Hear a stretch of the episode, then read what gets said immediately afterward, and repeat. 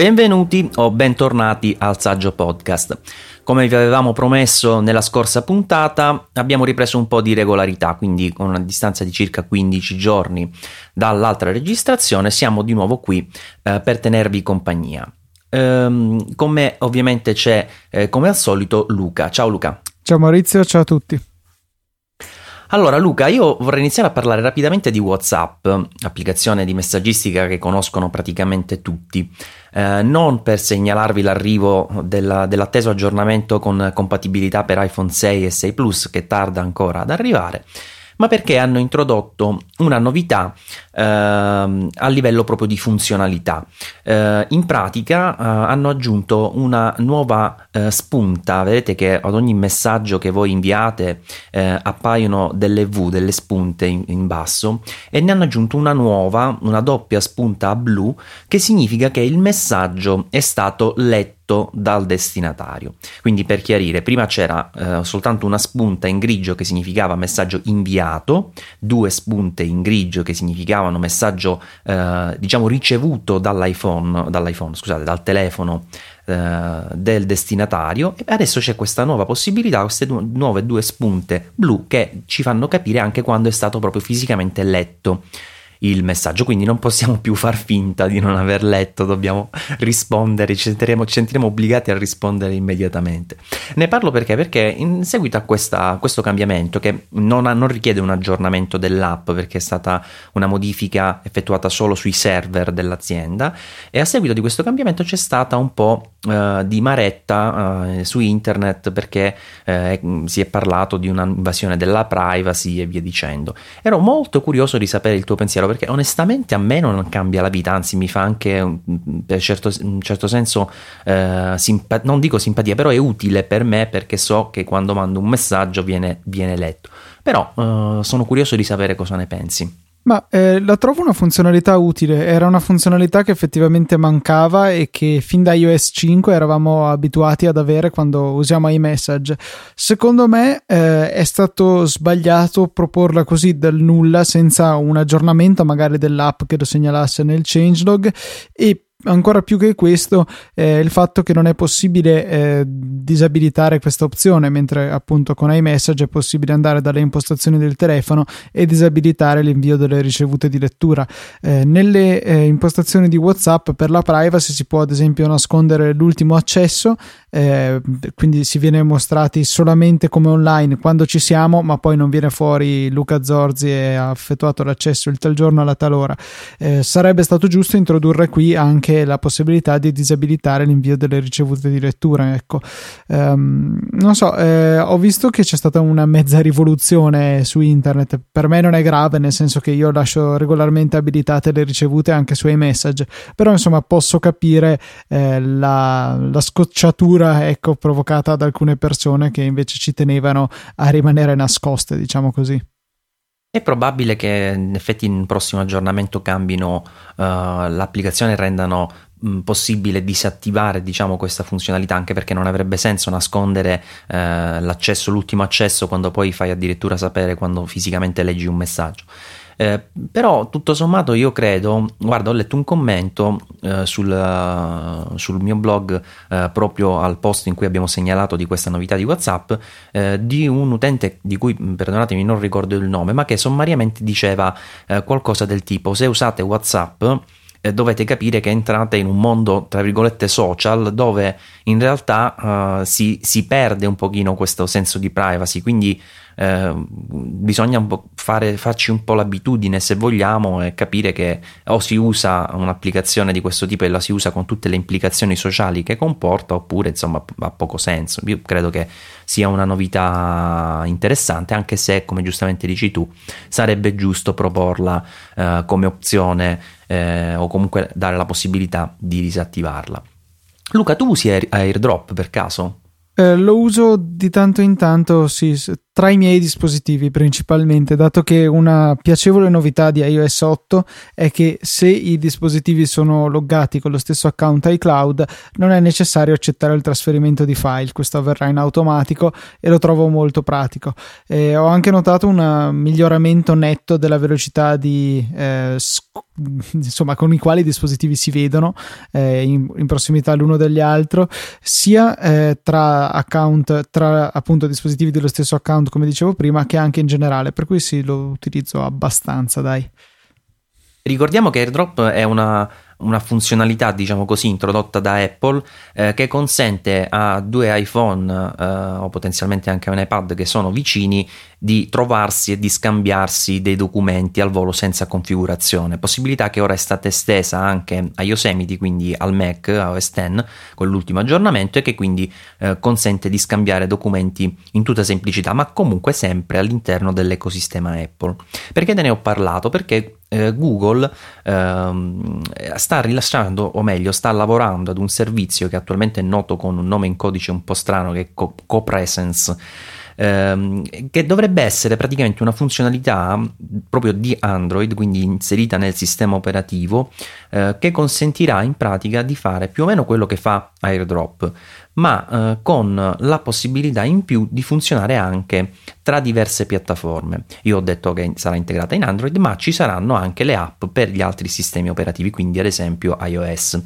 Eh, per cui l'idea di Google è quella di creare una specie di AirDrop, però con la possibilità di lavorare anche tra diverse piattaforme mobile.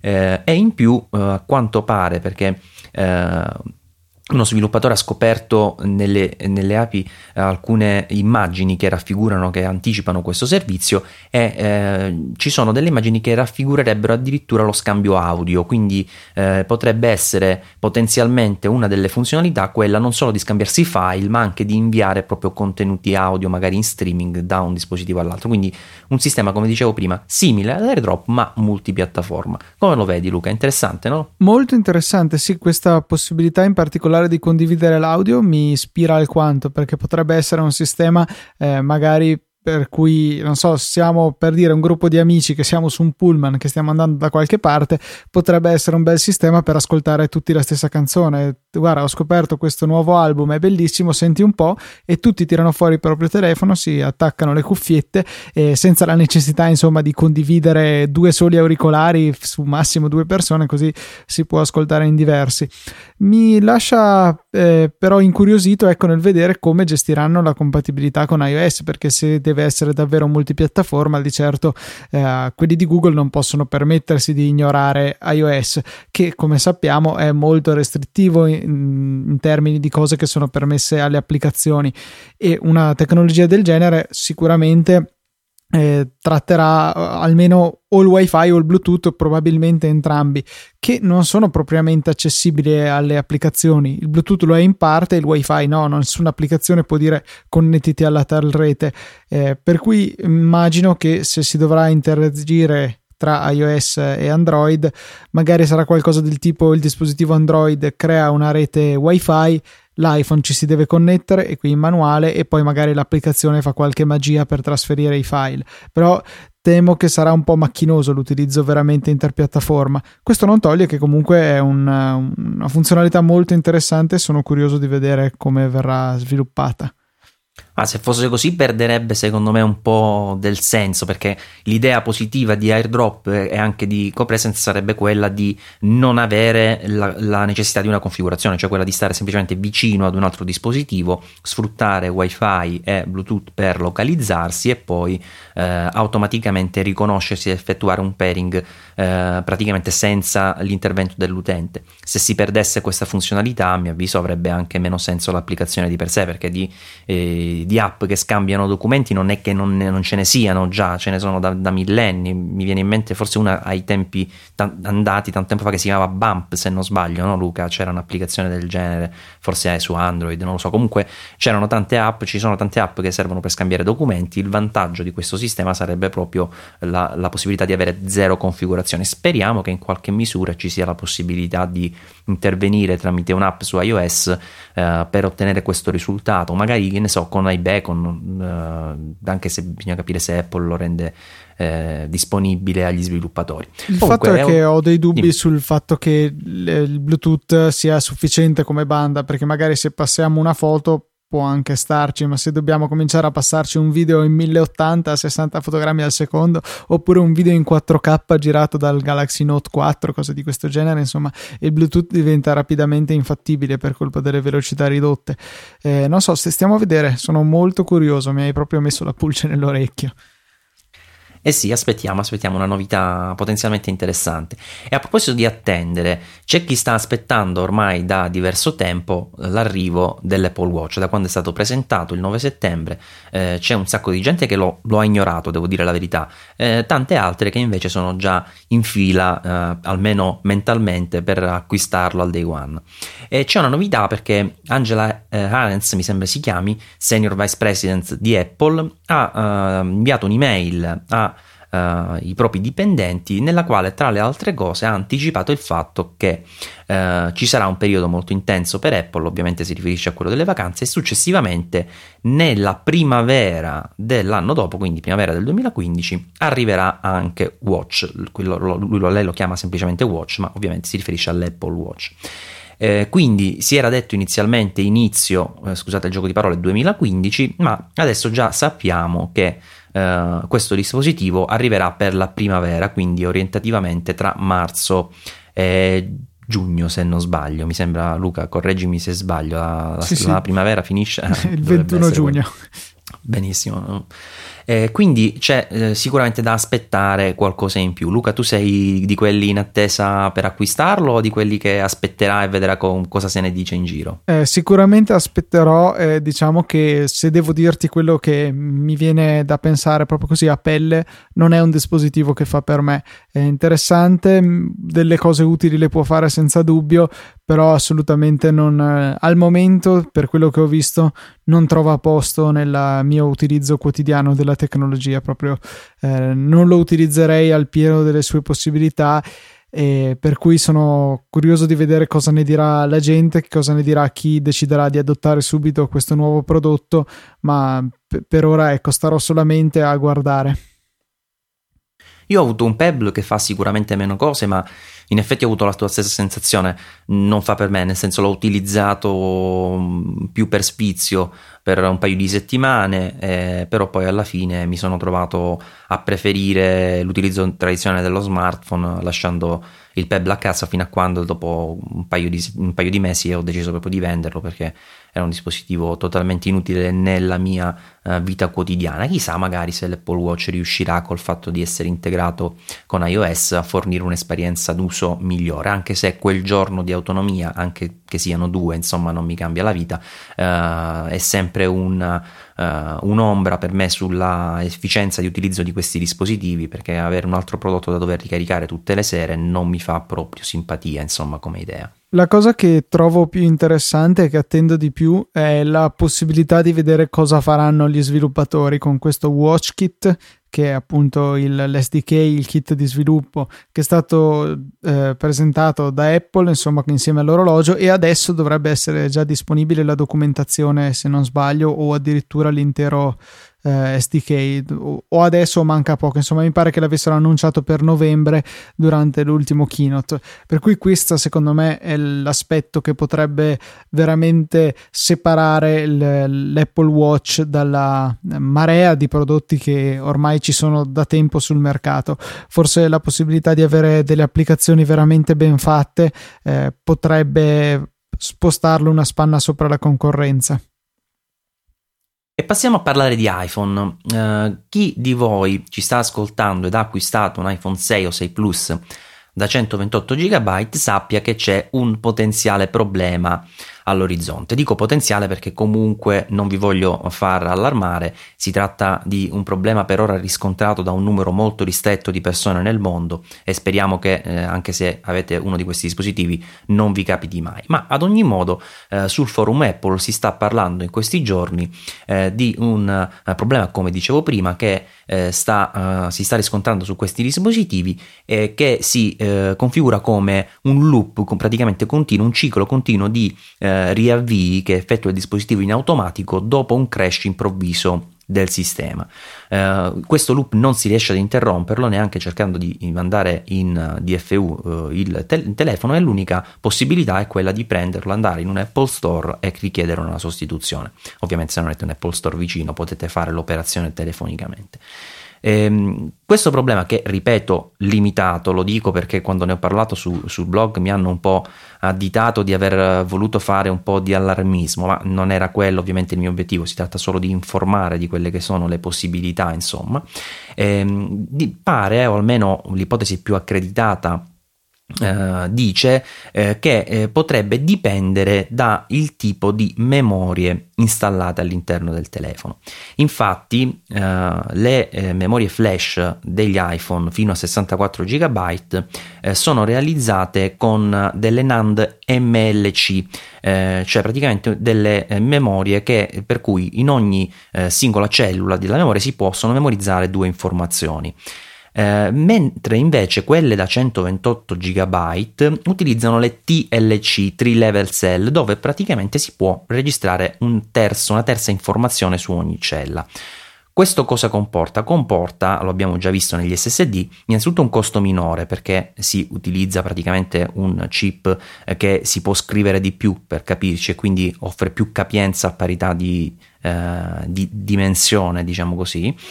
E eh, eh, di contro però pare che queste T L C non vadano d'accordo con il controller che le gestisce e possano causare questo tipo di problema. Ne ha parlato prima di tutto, prima di tutti Business Korea, eh, e sempre Business Korea oggi ha anche eh, riportato una notizia che per loro è certa, per noi la diamo come un forse perché non possiamo saperlo, non possiamo esserne sicuri, ma secondo la testata giornalistica eh, Apple ha deciso addirittura di eh, sostituire interamente nella prossima produzione, nella futura produzione di iPhone sei da centoventotto giga byte le T L C con le M L C, quindi costeranno un po' di più, però utilizzerà le stesse memorie presenti negli altri iPhone che non hanno creato il problema. Eh, Leggevo quindi, però su Twitter dimmi. Che ci sono voci contro voci, per cui adesso chi lo sa chi ha ragione, che dicono che invece tutta questa questione sia stata eh, più o meno volutamente messa in giro da Samsung. Leggevo un tweet di Daniel Eran che eh, scrive per Apple Insider, che dice che questi, queste voci sono state messe in circolazione da Samsung. Chi lo sa, potrebbe essere eh, una qualche Ma, macchinazione. Mi sembra voci, strano, però. Le voci che riporta Business Korea o le voci eh, in generale dagli quest... utenti nel forum Apple? Cioè, no. Addirittura pensano che abbiano scritto delle, dei post fasulli nel forum? No, da quello che leggevo mi sembra di capire che eh, il fatto che ci sia un problema eh, di fondo, cioè nel senso proprio un problema dovuto alle memorie in sé e non ad unità difettose dei singoli clienti. Comunque forse è presto ancora per avere una risposta certa a riguardo. L'unica cosa certa è che se vi dovesse capitare un problema del genere, e vi consigliamo di avere sempre un backup da parte eh, per eh, scongiurare eventuali perdite di dati, se andate in un Apple Store vi cambiano gratuitamente il dispositivo, quindi insomma non eh, vi allarmate, eh, il problema alla fine si risolve in qualche modo. Parliamo sempre di iPhone, Luca, eh, per una cosa che non so se hai già sentito, cioè anzi sicuramente l'avrai sentita, ma penso anche che ne, ne potreste parlare in TechMind. Eh, di, mi riferisco a quel malware che è stato eh, rilevato su, su Mac in realtà, che però tramite il computer e tramite il collegamento U S B si può espandere, può arrivare fino all'iPhone, quindi a un dispositivo iOS senza jailbreak.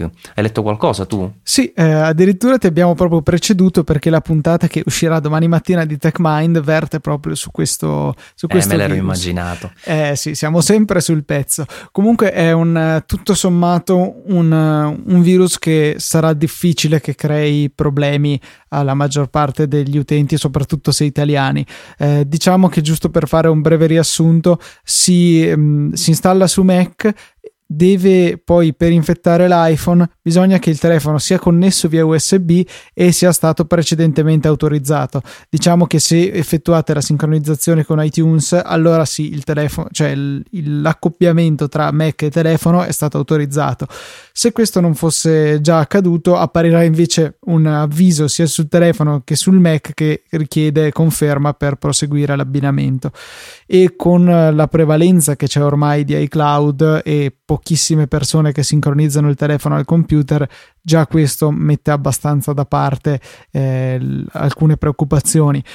E inoltre la vera capacità di questo virus di fare danni viene nel momento in cui il telefono sia stato jailbreakato, per cui se stiamo chiar- chiaramente ogni volta che andiamo a jailbreakare un telefono stiamo coscientemente abbattendo delle protezioni messe in luogo da Apple. Lo stiamo facendo per eh, uso personale, ma dobbiamo essere coscienti che quelle stesse protezioni servono anche per difenderci da attacchi esterni. Questo virus sfrutta questo e eh, può eh, avere effetti molto più nefasti se il telefono è stato jailbreakato. Se invece il telefono è allo stato di fabbrica, tutto sommato può fare relativamente poco questo virus, può rubare la lista delle chiamate recenti, la rubrica e cose di questo genere. Poi oltretutto è stato trovato, se non erro, su uh, applicazioni eh, che sono presenti solo in uno store alternativo tutto cinese, qualcosa tipo Maiadi App Store, ora sicuramente la, la pronuncia non sarà questa, ma in uno store alternativo tutto cinese che sicuramente da noi eh, non, ha, non viene utilizzato. E in più eh, Apple ha già aggiornato in remoto Uh, le definizioni del sistema operativo, del sistema di protezione già integrato in O S X, per cui anche se dovessimo tentare di installare un'app di questo tipo uh, verre- che contiene insomma il virus uh, verrebbe direttamente bloccata alla fonte. Quindi il, diamo la notizia, però sappiate che non c'è insomma nessun tipo di problema per noi. Problemi che invece sta iniziando ad avere Apple con iTunes. Uh, fino a pochissimi tempi, a pochissimo tempo fa, proprio all'inizio dell'anno, eh, era ancora il sistema eh, più utilizzato per uh, l'ascolto di musica, non tanto l'applicazione in sé quanto proprio l'acqui- per l'acquisto del, uh, dei brani musicali, eh, con anche la possibilità del servizio iTunes Match, che probabilmente conoscerete, che consente di sincronizzare in, nel cloud la propria libreria musicale. E, e però eh, lentamente eh, iTunes eh, è stato eh, diciamo attaccato, se vogliamo, da servizi alternativi che offrono eh, un concetto completamente diverso di ascolto musicale, non basato sulla proprietà del brano ma sull'abbonamento e sullo streaming dei contenuti. Ovviamente mi riferisco al più noto in particolare, che è Spotify. Eh, problemi per iTunes perché? Perché non è riuscita diciamo ad entrare in questo sistema della musica in streaming eh, a, nel tempo giusto, perché avrebbe avuto la possibilità di farlo già nel duemilanove quando acquistò l'Ala, eh, che poi invece eh, non portò praticamente a un nulla di fatto, eh, e a distanza ora di cinque anni si trova con dei competitor che hanno eh, si sono estesi eh, tantissimo anche in diverse zone del mondo. Sappiamo che Spotify ora funziona anche in Italia, mentre all'inizio non era disponibile nel nostro paese, eh, e quindi ora iTunes si trova a, a, ad avere un mercato eh, difficile da riuscire a mantenere eh, sempre attivo, tant'è che secondo una recente ricerca eh, o meglio secondo una dichiarazione di eh, una nota etichetta discografica, eh, in questo momento, nell'ultimo trimestre che ci siamo appena messi alle spalle, i guadagni generati da Spotify per gli artisti sono stati superiori a quelli generati dall'acquisto dei brani su iTunes. Quindi per la prima volta cambia uh, un, praticamente la situazione, e iTunes si trova ad inseguire in un mercato nel quale era praticamente leader indiscussa. Eh, c'è stato un tentativo, forse Luca, con iTunes Radio, ma un servizio che, a parte che da noi non è mai arrivato, non funziona eh, comodamente come Sp- Spotify. Quindi Apple ha perso un grosso treno, passando da leader a, a, ad inseguire. Sì, decisamente. Ha cercato di metterci in parte una pezza, perché con l'acquisto di Beats si è anche impossessata di Beats Music, un servizio analogo a Spotify che però al momento è riservato al mercato statunitense, come pure è iTunes Radio, che mi pare ci sia disponibile negli Stati Uniti e in Australia e forse un altro paese, quindi veramente eh, molto molto limitata la diffusione. Ehm, Adesso sì, pian pianino vedo anche attorno a me che sempre più gente va a utilizzare Spotify, per quanto si limitino tutti ad utilizzare l'account gratuito, quindi sostenuto dalle pubblicità, e che su smartphone non consente un utilizzo veramente completo, ma solamente la riproduzione casuale. È un mercato che non può essere destinato ad altro che a crescere, e Apple si ritrova veramente in difficoltà, ecco, se ehm, parliamo appunto del futuro della musica e degli introiti da esse derivanti.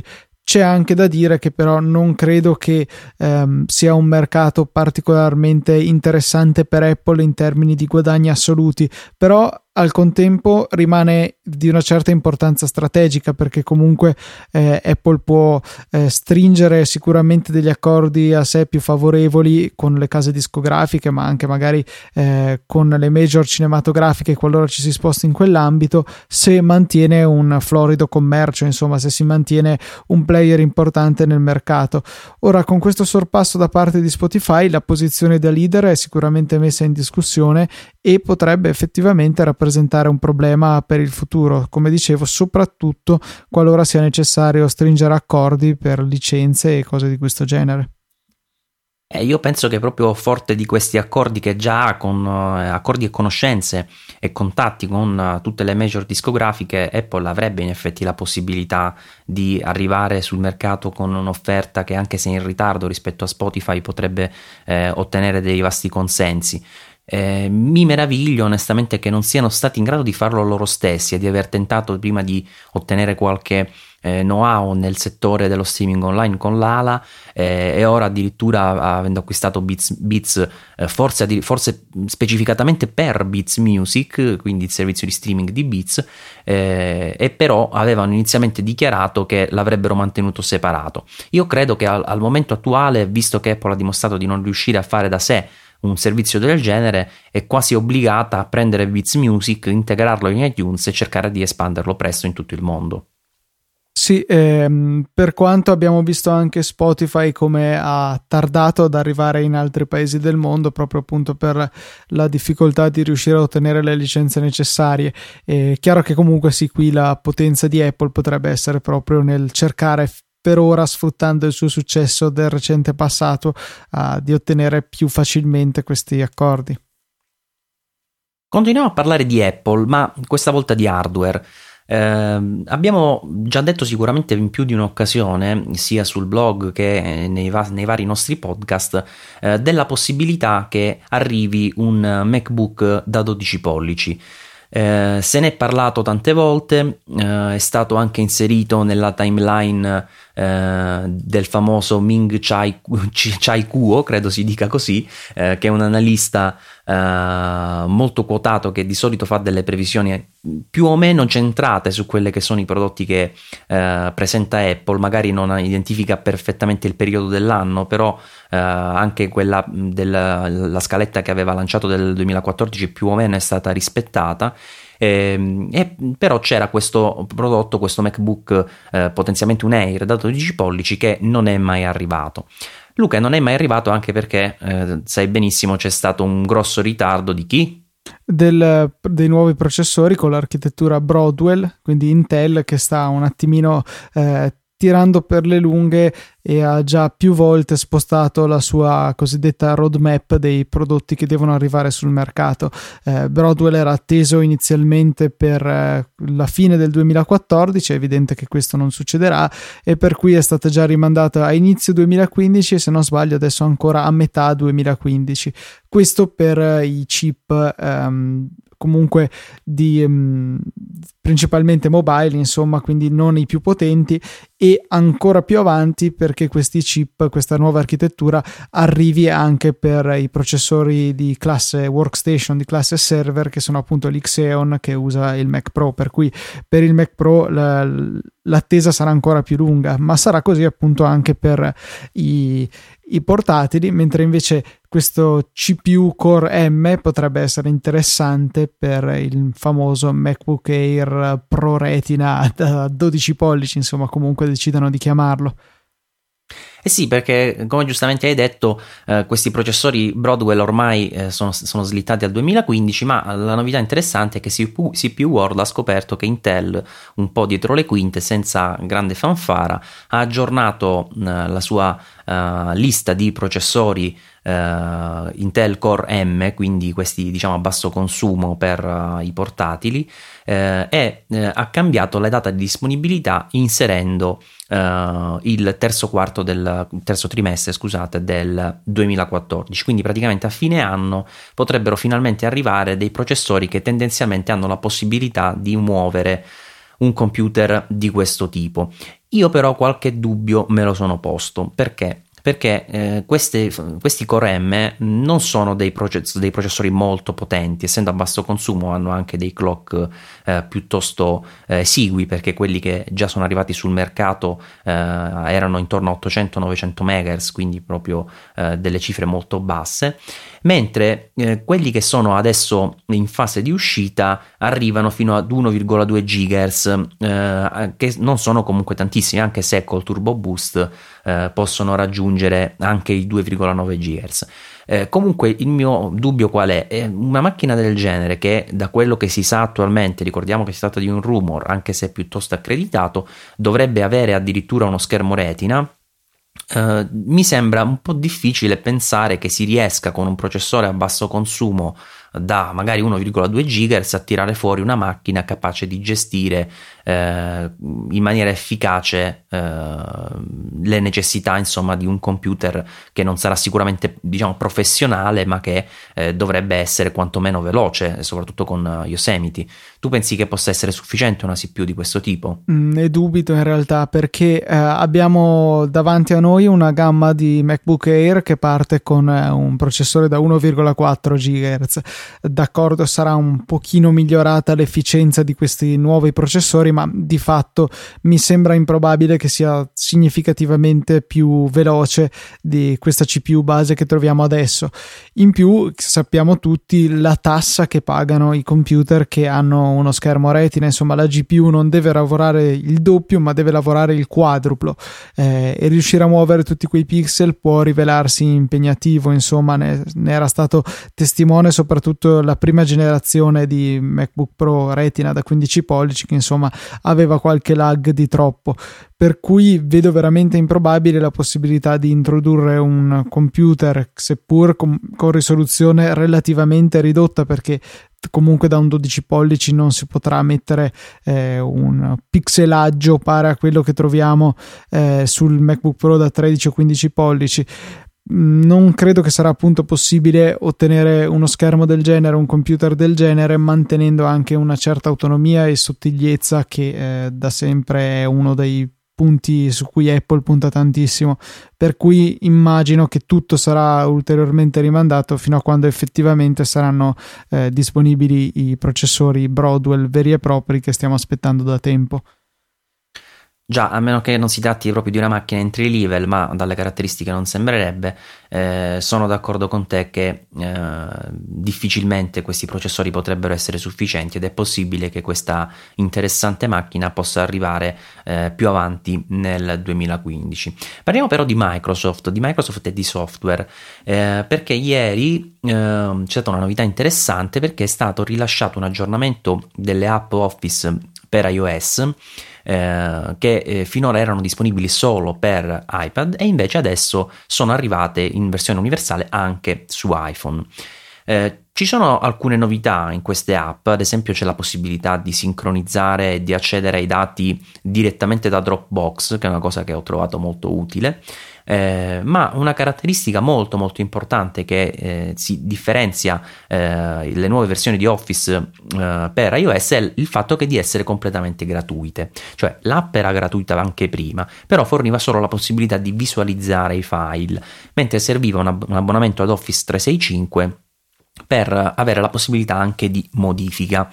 Uh, ora questa barriera è in parte caduta perché basta un account gratuito a, uh, di Microsoft su live punto com uh, per ottenere la possibilità di accedere ai uh, file e anche a modificarli. Tra l'altro queste versioni, Luca, sono anche, devo dire, io le ho provate, eh, realizzate molto bene e mi dicono anche che rispetto alle controparti per, eh, per Windows Phone sono addirittura migliori, quindi eh, per assurdo eh, Microsoft ha deciso di privilegiare una piattaforma concorrente eh, nel realizzare delle app su misura, forse perché iOS in effetti è quella che...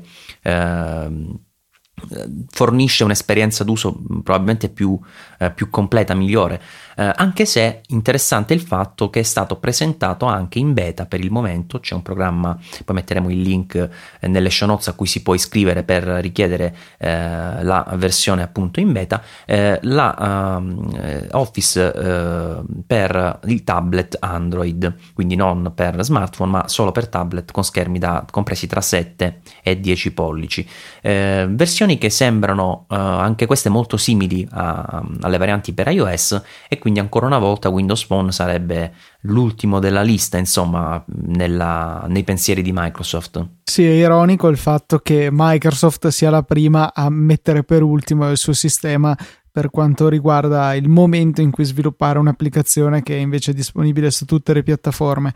No, guarda, devo dire che ho provato un pochettino sia Word che Excel e mi sembrano veramente fatte bene, eh, forse è presto per giudicare, ma credo che siano tutto sommato superiori anche alla proposta iWork di Apple.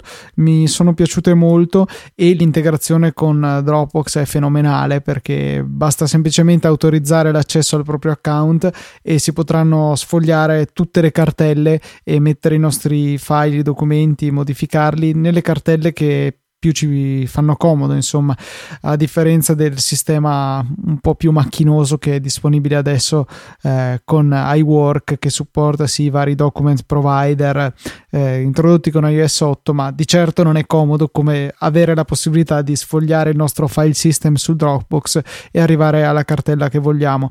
Anche l'interfaccia, devo dire che malgrado riprenda un po' l- i ribbon che piacciono tanto a Microsoft, cioè quelle barre, quelle toolbar con un sacco di strumenti, eh, qua un attimino si sono dati un freno e eh, ci sono disponibili parecchi strumenti già in ogni schermata, però ecco, non ci va a occupare mezzo schermo con centomila bottoni che non useremo mai.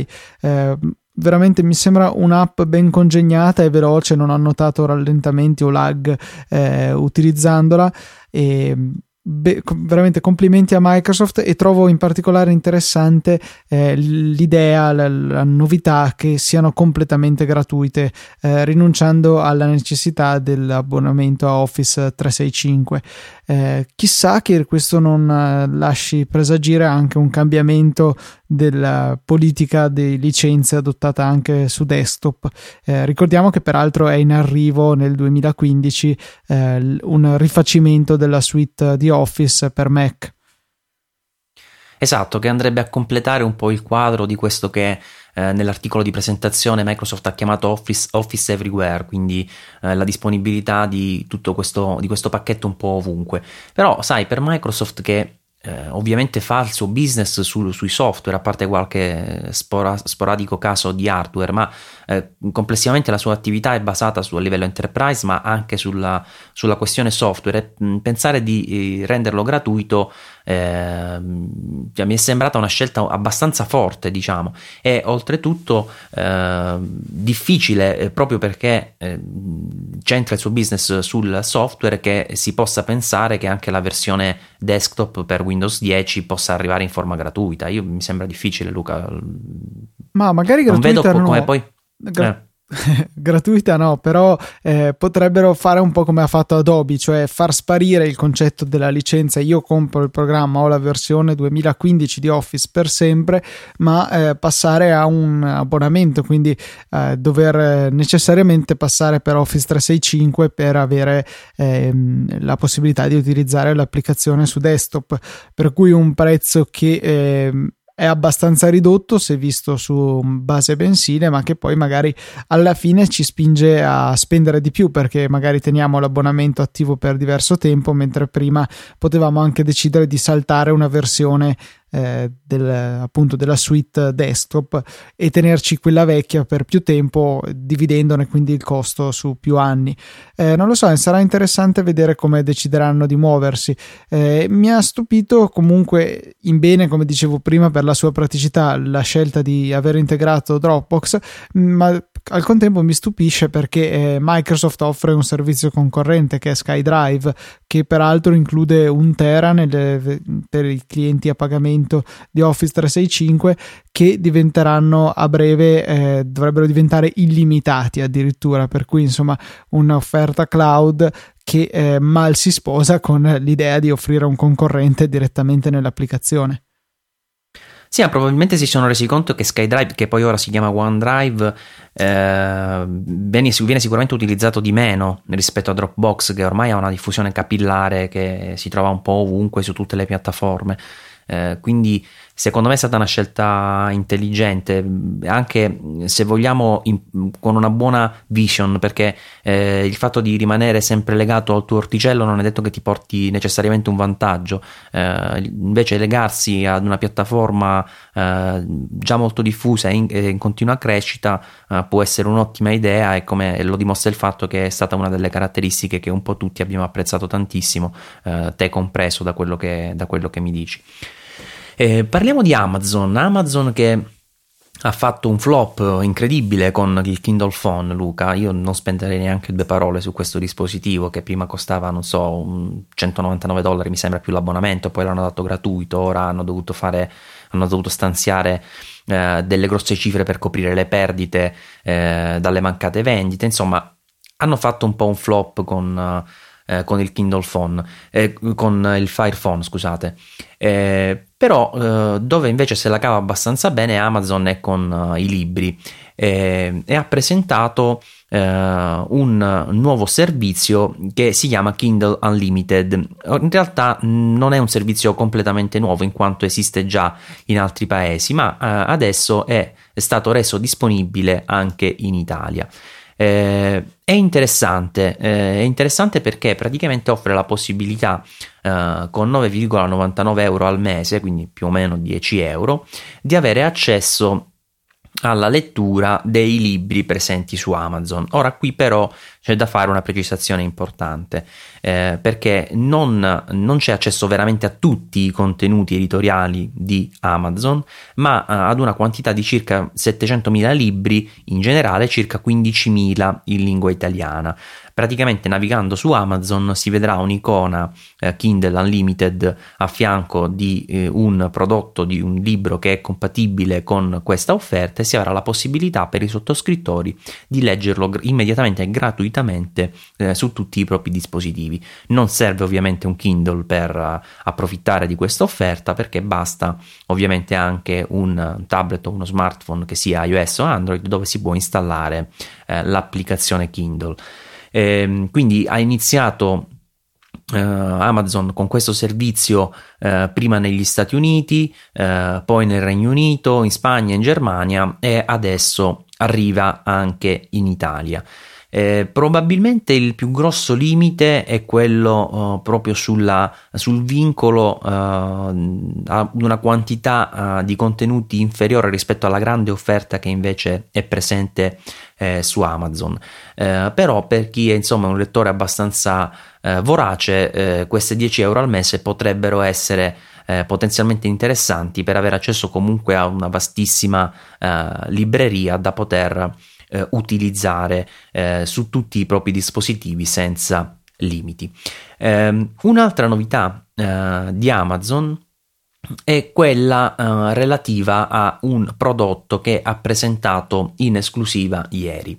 Eh, si chiama Amazon Echo ed è in pratica, oddio, in pratica è difficile andare a definirlo con poche parole, eh, però potete considerarla come uno speaker Bluetooth che ha dentro un assistente vocale in stile Siri.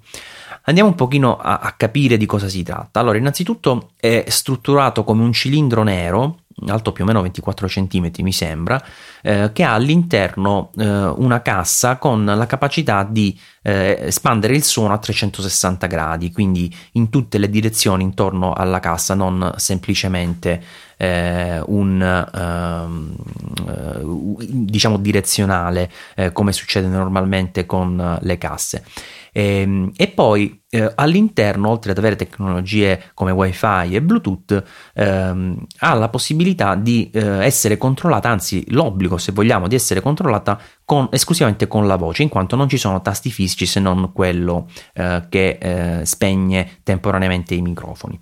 Eh, microfoni che sono addirittura sette, disposti in circolo per andare a prendere il suono anche in questo caso a trecentosessanta gradi, quindi tutto intorno al dispositivo, eh, che si chiamerà Alexa. Quindi noi possiamo semplicemente chiedere a, ad Alexa qualsiasi cosa eh, in maniera molto simile a quello che facciamo già attualmente con gli assistenti vocali come Siri, per cui gli possiamo chiedere: Alexa, che tempo fa? Alexa, eh, dimmi quanto è alto il Monte Everest, eh, piuttosto che tienimi la lista della spesa o un timer di dieci minuti o cose di questo tipo. Eh, quindi Eh, l'idea è abbastanza eh, già vista, se vogliamo, perché come dicevo prima abbiamo ormai assistenti vocali in qualsiasi smartphone, eh, però eh, al tempo stesso è una novità il concetto che si trasforma da assistente puramente personale, quello che abbiamo nello smartphone, a un qualcosa che funziona nell'ambito proprio di una location, nell'ambito ad esempio casalinga della famiglia, e che tutti possono utilizzare contemporaneamente. È un prodotto un po' strano, però Eh, potenzialmente interessante. Che ne pensi, Luca? Un concetto nuovo, sì. Eh, sono veramente curioso di vedere chi sarà l'acquirente tipo di un oggetto di questo genere, eh, perché boh, eh, è, boh, è veramente innovativo, questo sì, eh, però non so quanta penetrazione potrà avere nel mercato. Eh, s- mh, sono, boh, sono curioso, ecco, non so cosa dire al riguardo. Ah, guarda, sai, il pensiero che ho fatto io è che eh, costa centonovantanove dollari, eh, non si può ancora acquistare, nel senso che è stato presentato ma bisogna richiedere un invito addirittura per, poter, eh, per poterlo acquistare, eh, anche se gli utenti che hanno sottoscritto Amazon Prime potranno pagarlo solo novantanove euro, quindi ben cento euro di sc- eh, scusate novantanove dollari, quindi cento dollari di sconto. E, e la mia idea, ti stavo dicendo prima, è che Eh, siccome ci sono molti speaker di elevata qualità e questo può essere utilizzato, a parte il concetto di assistente vocale, semplicemente come uno strumento eh, audio, quindi come uno, una cassa per Bluetooth, per dire dall'iPhone con Spotify piuttosto che iTunes gli mando la mia musica e la ascolto, eh, ho pensato, se con questi centonovantanove dollari sono riusciti a creare una buona qualità audio, e anche il concetto dell'audio a trecentosessanta è molto interessante secondo me per andare a riempire un ambiente, allora se eh, diciamo riescono a, a non dico superare ma quantomeno pareggiare la qualità audio con dispositivi che già esistono sul mercato ed hanno un prezzo analogo, potenzialmente potrebbe avere eh, un approccio sul mercato molto più semplificato, perché l'utente potrebbe pensare, a prescindere da quelle che sono le funzionalità vocali, eh, anche mh, utilizzandolo specificatamente ed esclusivamente come cassa Bluetooth, vale quello che costa, per cui eh, lo compro e poi l'assistente vocale è un di più che poi posso sfruttare e potenzialmente trovare anche comodo e utile, quindi fare un po', diciamo, di sperimentazione a costo zero se io mi compro il prodotto per le funzioni di speaker. Sì, questo senz'altro. Eh, non resta che attendere che arrivi in vendita e vedremo anche se lo vedremo sui nostri scaffali virtuali di Amazon. Anche se Amazon ultimamente sta rilasciando un po' di prodotti strani. Prima dicevo del, del Fire Phone, che è stato un bel flop. Eh, Tremendo, ah, quello veramente. è abbastanza, abbastanza imponente come flop, eh, quindi eh, ultimamente vedo che Amazon un po' cerca di entrare in mercati sempre nuovi, ma non sempre ci riesce efficacemente. Speriamo che con questo dispositivo che tu hai definito innovativo, ma io eh, onestamente mi sforzo eh, per cercare l'innovazione, ma in realtà non la trovo. Cioè è stata, è stato preso, sono stati presi due concetti già notissimi, come quello della, della cassa Bluetooth, della cassa senza fili, e, e quello dell'assistenza vocale, integrati in un unico prodotto, nella speranza che abbia un senso in quanto eh, dispositivo nuovo tra virgolette, eh, ma in realtà di nuovo non c'è nulla. Sì, ma io innovativo era più che altro appunto perché era una ricetta innovativa che non, non era stata associata. Abbiamo sempre avuto assistenti vocali relegate ai nostri dispositivi intelligenti, mentre nessuno aveva mai eh, costruito un Uh, come si dice un, un dispositivo fisso, ecco, che quindi è deve, cioè, sicuramente più fisso perlomeno di uno smartphone, ehm, per appunto per interagire con un assistente vocale di questo tipo. Questo era che mi faceva dire che era un prodotto innovativo. Chiaro, poi si, si poggia su delle basi che erano già note, l'assistente vocale e la cassa Bluetooth. Eh, è un po' da Amazon comunque andare a fiutare in questi ambiti co- cosa si può fare, e sono curioso anche di vedere come riusciranno a sterzare eh, nei conf- verso eh, la promozione dei loro prodotti, perché alla fine eh, con il Kindle Fire, con anche il Fire Phone, erano tutte delle interfacce studiate ad hoc per andare a eh, promuovere la- l'acquisto di prodotti o servizi tramite appunto Amazon stessa. Io il preordine, il preordine, la richiesta di invito, uh, richiesta di invito, l'ho detta due volte, due volte l'ho sbagliata, comunque la richiesta per un invito l'ho fatta, penso che sarà rifiutata in quanto arriva dall'Italia ed inizialmente sarà disponibile solo in America, anche per le funzioni di controllo vocale che uh, avranno come base proprio quella lingua. Eh, però se ci saranno novità, se per caso riesco ad averne uno, poi eh, faremo qualche prova e come al solito vi aggiorneremo tramite il blog. Eh, andiamo ad avvicinarci alla chiusura. Luca, vuoi ricordare tu i metodi per contattarci? Sì, certo. Se preferite qualche cosa di breve potete usare l'account Saggio Podcast su Twitter, oppure potete mandare una mail, se non ci state in centoquaranta caratteri, a saggiopodcast chiocciola easypodcast punto it. Per cui abbiamo questi due metodi con cui potete essere in contatto con noi e, perché no, proporci qualche spunto per la discussione nelle prossime puntate. Con questo chiudiamo la puntata numero trenta. Uh, un saluto da Maurizio Natali. Un saluto da Luca Zorzi. E alla prossima puntata. Ciao.